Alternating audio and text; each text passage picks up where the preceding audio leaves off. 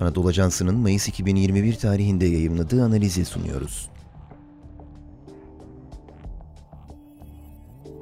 İsrail'de siyasetin güncel durumunu anlamlandırmak, süreçler ve yapılar. Yazan Doktor Gökhan Çinkara, seslendiren Halil İbrahim Ciğer. 23 Mart seçimleri sonrasında İsrail Meclisi Neset'te 52 vekilin önerisi üzerine hükümet kurma görevi Cumhurbaşkanı Rivlin tarafından Başbakan Benjamin Netanyahu, Bibi'ye verildi. Netanyahu'nun hükümet kurma süresi 5 Mayıs gece yarısı itibariyle sona erdi.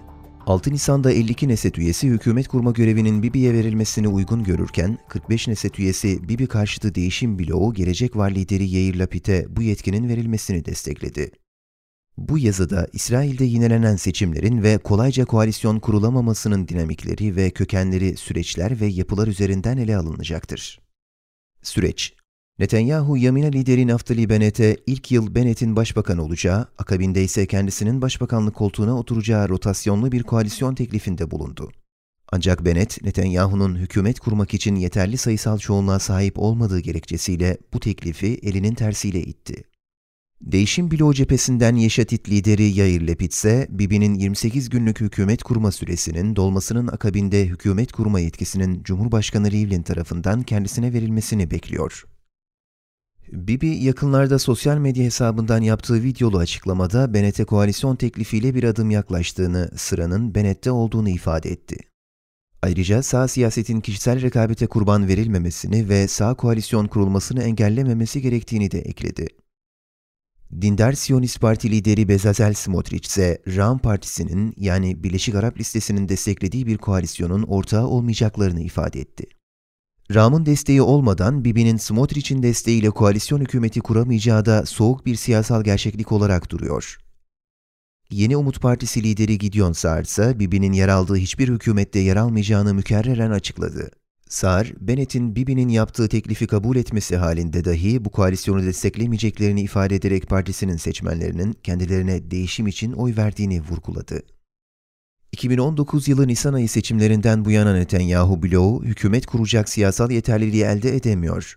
Üç sağ partinin ise Bibi karşıtı bir tutum aldığı görülüyor. 23 Mart tarihinde Nisan 2019'dan bu yana dördüncü kez genel seçime gidilmiş oldu. Yapı İsrail seçimleri geride kalırken hükümetin kurulma sürecinin nihayete erip ermeyeceği merak konusu. İki yıl içerisinde dört kez genel seçimlere giden İsrail birçok ülkede siyasal kriz olabilecek durumu şu an itibarıyla etkisi oldukça sınırlı ölçüde deneyimliyor. Bu açıdan İsrail'de oluşmakta olan siyasal durumu krizle açıklamak güç görünüyor. Bu bir oluşumun bir başka deyişle yeni bir ayarlamanın ilk belirtileri olarak şekilleniyor. İsrail kurulduğu günden bu yana koalisyon hükümetleriyle yönetile geldi. Koalisyon hükümeti kurmak İsrail siyasal kültürünün esas unsuru oldu. İsrail'de ve daha da önemlisi Yahudi siyasi tarihinde siyaset, lider güdümlü ilerlemek ve onun emirleriyle aksiyon almak olarak şekillenmedi. Karar almayı ve stratejik hedefler oluşturmayı tarihsel, toplumsal ve dinsel düzeylerde bir meclise, konvansiyona devretmenin belirgin bir norm olduğunu Yahudi tarihinden öğreniyoruz.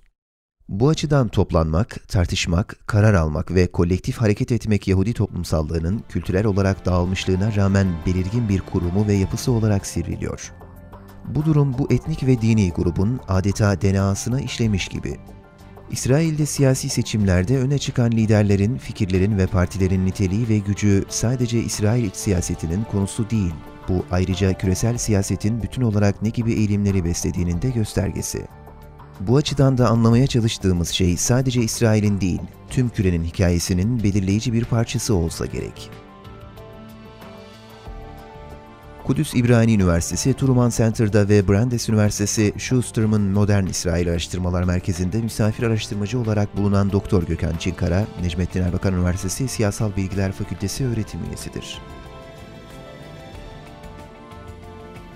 Spotify, SoundCloud, Apple Podcast ve diğer mecralardaki podcastlerimizi dinlediğiniz için minnettarız. Lütfen abone olmayı unutmayın.